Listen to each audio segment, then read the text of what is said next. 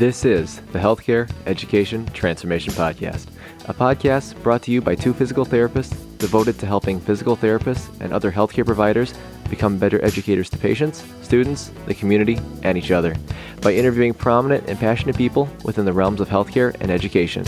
The Healthcare Education Transformation Podcast is intended literally for educational and entertainment purposes only.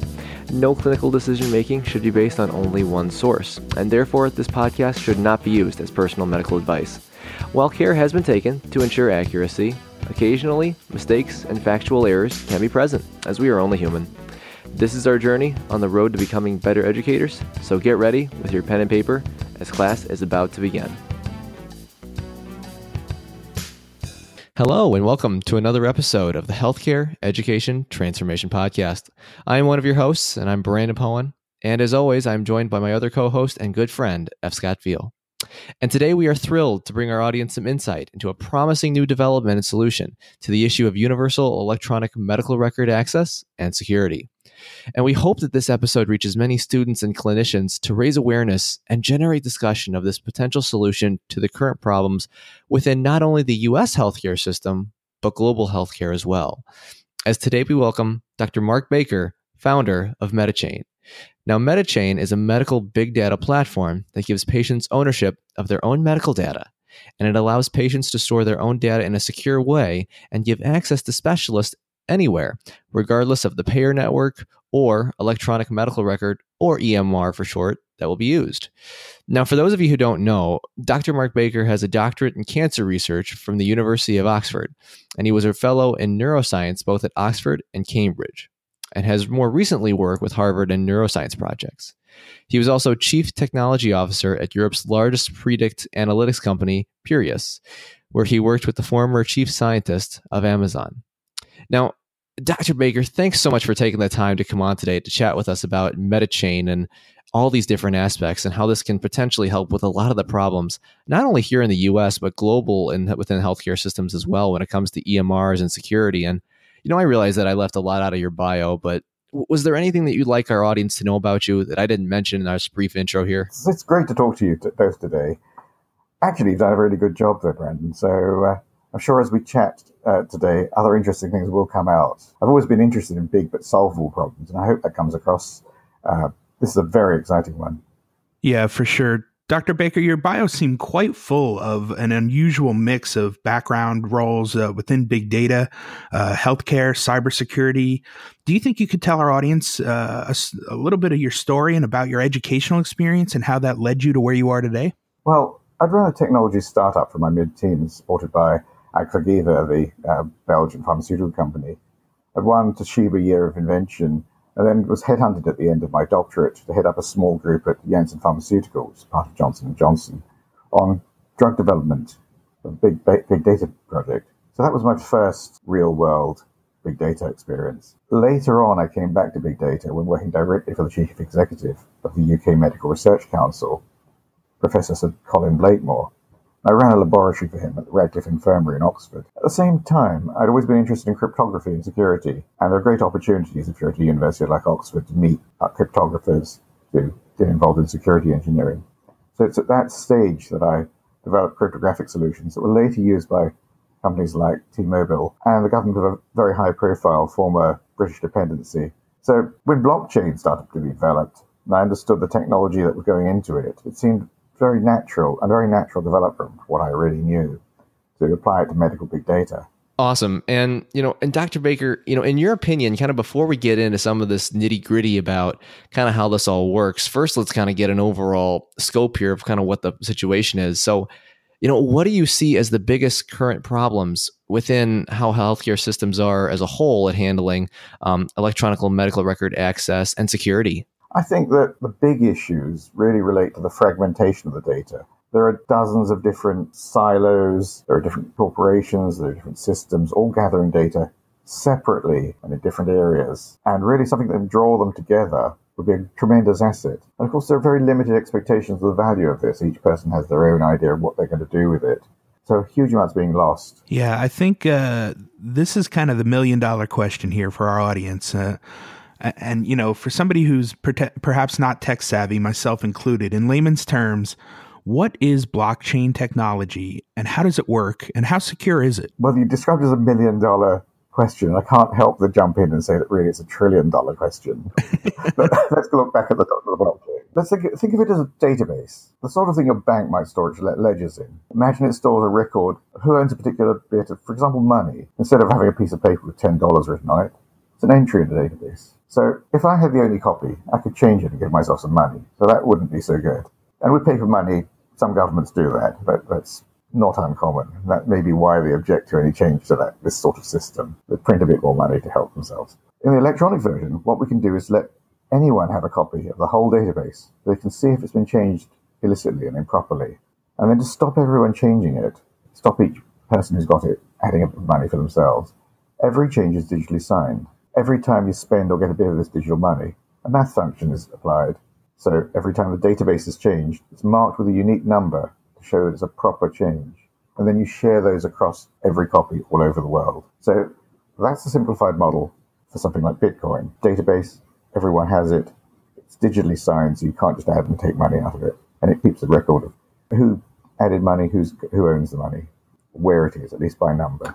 And uh, think of our system as basically a much more complex database, something more, more like Google in terms of its complexity. It tries to store all the information. Google tries to store all the information on the internet. We try to store all the medical information. But a similar size to Google is where we're aiming for. So that gives you a, sort of overview. Yeah, so I think that's a really interesting idea. And in terms of like how we could basically use that to really store stuff on a massive level. So I think that would be definitely be an interesting thought. And you know, and I know from very, very limited perspective, and again, I don't really know much about this in general, but you know, I know that the country of Estonia utilizes blockchain technology for their EMRs, and you know, are there any other countries that are doing this? Um, and how are the country or countries uh, that are utilizing this for their EMRs doing in regards to kind of the fragmentation problems that you kind of mentioned before that global healthcare is facing?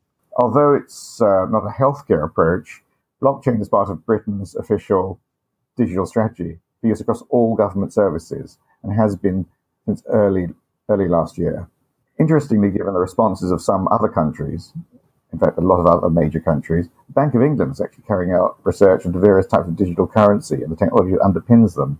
The Bank of England's chief executive, Mark Carney, actually said only last week that Bitcoin poses no threat to global financial stability. So some governments are actually very proactive on this. Well, I mean, at least uh, it's starting to get the nod in the right direction there. Um, what what would you say are some of the biggest pros of using blockchain technology uh, to address EMR um, access and security? Well, partly it's because it doesn't have to be linked to the underlying legacy technology base. So there are a lot of silos out there, a lot of separate systems. It doesn't have to be. It, it can link these together as a network. It doesn't have to just try to replace them. And in our system, of course, it creates un- unchangeable records, which are essential from everything from insurance to medical research. Gotcha. Well, you know, I got to be honest. On our show, we kind of like to do a little bit of devil's advocate here and there. So I got to ask this next follow up question. so, with that being said, what are some of the limitations to implementing blockchain technology in the current global healthcare system when it comes to EMR record access and security? Okay, so that's a very good one. I think this is a point that's been trivialized by some other medical. Uh, uh, and healthcare blockchain technology companies. Speed and size are really the main limits. For conventional technology, they're quite major limits. I think that other blockchain companies have probably glossed that over somewhat, whereas we started off with that as being central. We started off by saying how could we solve those before we even started to say that we had a solution. So we've got some very good solutions, but they have to be central. You have to regard these as central to even trying to address this type of difficult problem. So, in your opinion, what are some other solutions other than blockchain technology that could help improve the electronic medical record access and security problems, specifically in the global healthcare system? So, the obvious ones are cloud storage for scale and flexibility and to allow local compliance. Uh, often, medical records have to be stored in the correct country or state, and cloud storage is essential to allow that to happen.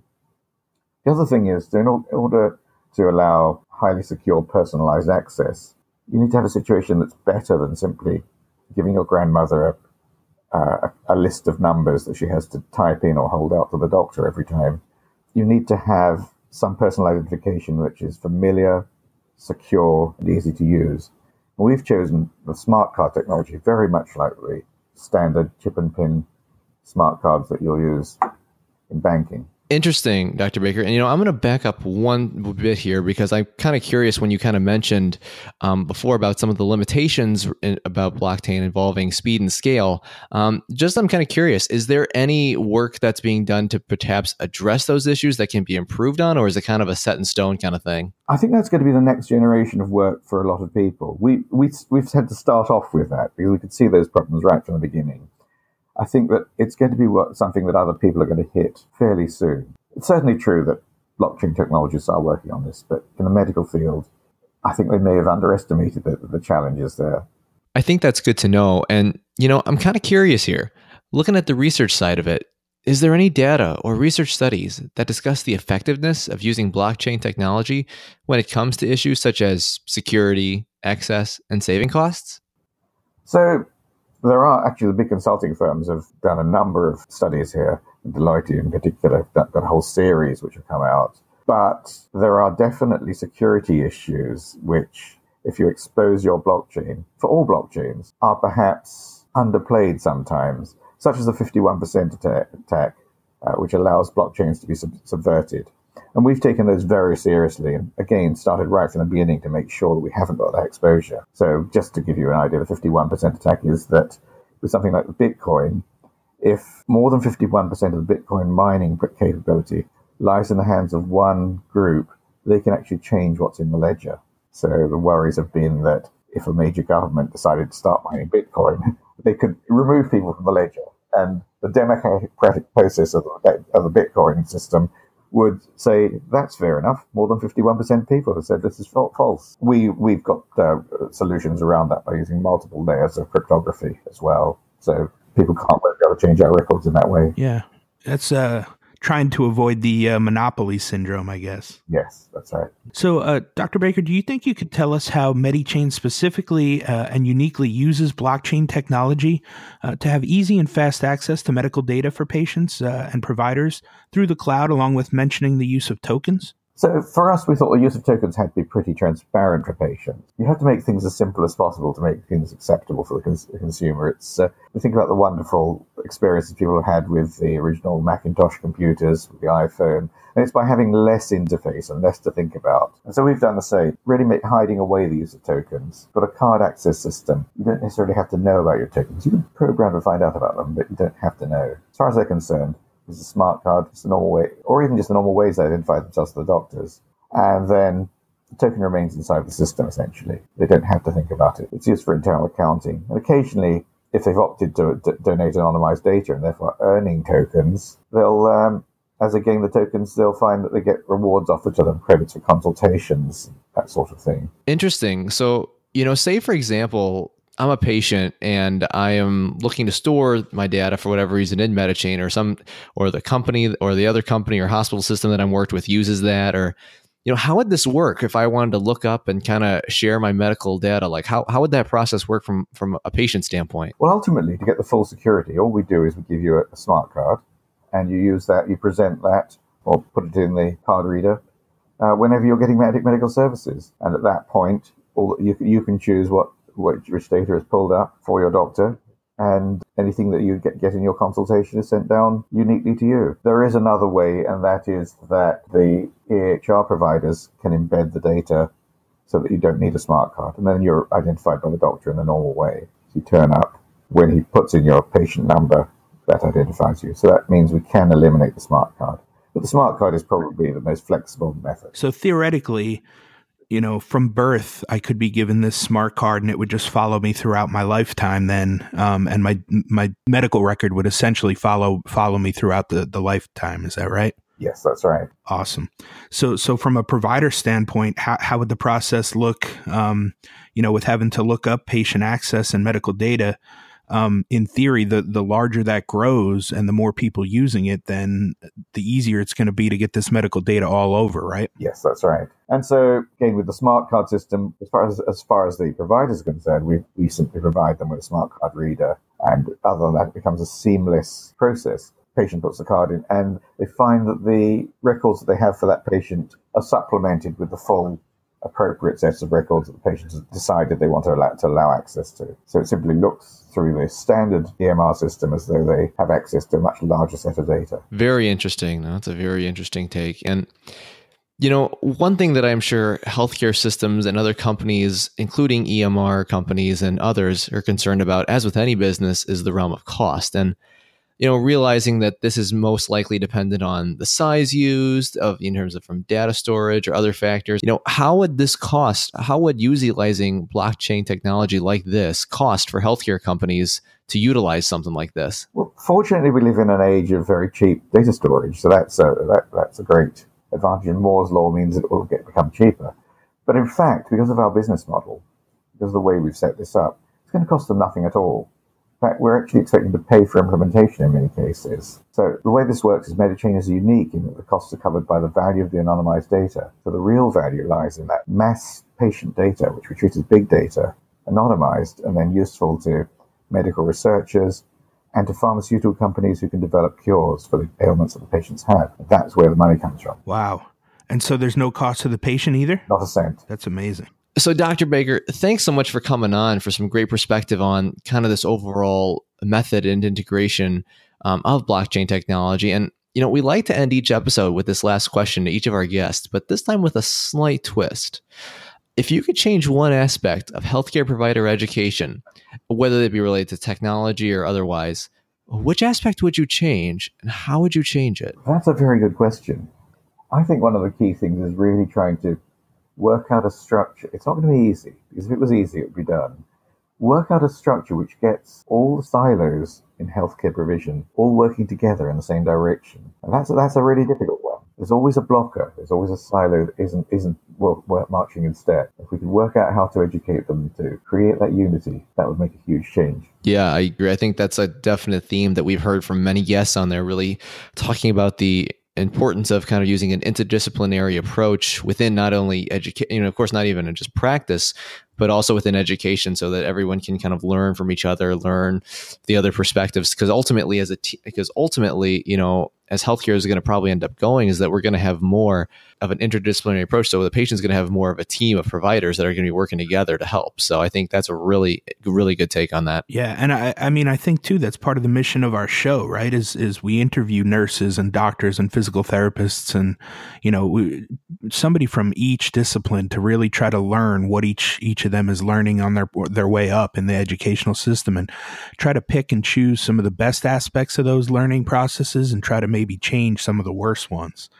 Um, but Dr. Baker, thank you so much for coming on the show. We really appreciate your time. Uh, this was very informative for for me, I know for sure, and I hope our audience will gain some value from it as well and uh, check you guys out. But where can people find you online and on social media? Well, we're on Twitter at MediChain. We're on Facebook at as medichain.online and on a one-to-one basis or on a chat basis. The best place is our Telegram channel, which is Medichain Online underscore group. Very cool. And uh, yeah, we'll uh, put all these links up in the show notes for people to go find. And, um, you know, we wish you the best of luck. I know you guys got uh, some big things coming up on Monday. So best of luck to you guys. Okay, thanks a lot. Thank you for attending class today, and we hope that you learned something and gained value from the content. If you'd like to schedule office hours with us, feel free to add us on Twitter at HET Podcast, on Instagram, HET Podcast, on Facebook, the Healthcare Education Transformation Podcast, and the homepage, Healthcare Education Transformation Podcast.com. And for those of you following along in the syllabus, extra credit can be obtained by liking us, sharing us, and leaving a review. Let's continue our journey up Mount Educational Success as lifelong learners.